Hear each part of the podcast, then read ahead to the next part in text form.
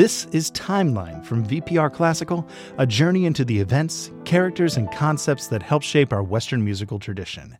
I'm James Stewart.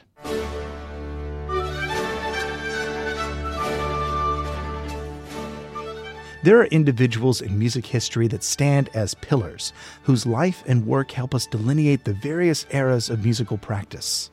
One such individual was the Italian composer Claudio Monteverdi, whose work marks the boundary between the Renaissance and the Baroque. Monteverdi was born in Cremona, Italy. His father was a chemist, a practicing barber surgeon, which wasn't completely legal at the time, and his mother passed away when Claudio was rather young. Monteverdi was an extremely prolific composer even as an adolescent. By the age of 16, he had multiple publications from various printing houses around Italy.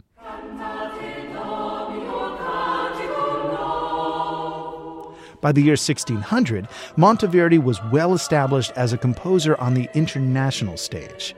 For the next 40 plus years, he worked as an innovator and refiner of musical styles, including the first fully realized opera, L'Orfeo. The birth of the 17th century saw a dramatic shift in musical style, and Monteverdi's work was on the cutting edge of that change.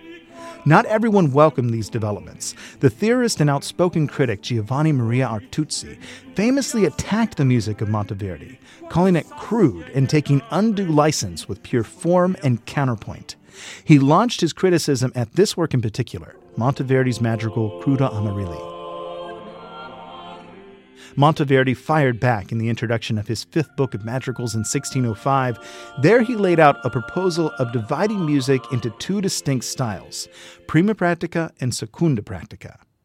Monteverdi defined prima pratica, or first practice, as the perfection of 16th century counterpoint, following the rules and forms that made the music of Palestrina so successful. This was the music of the divine. However, Monteverdi desired for the freedom to express his humanity within his music, which means imperfection. His seconda pratica, or second practice, allows for these rules of counterpoint and melody to be broken if the drama, emotion, or more frequently, the text demanded it. This allowed the composer the freedom to make the music dissonant or ugly if need be in order to express what he desired. It was the development of this second practice that gave birth to the era of music we call the Baroque. Find out more about Claudio Monteverdi and follow the timeline at vpr.net/classical.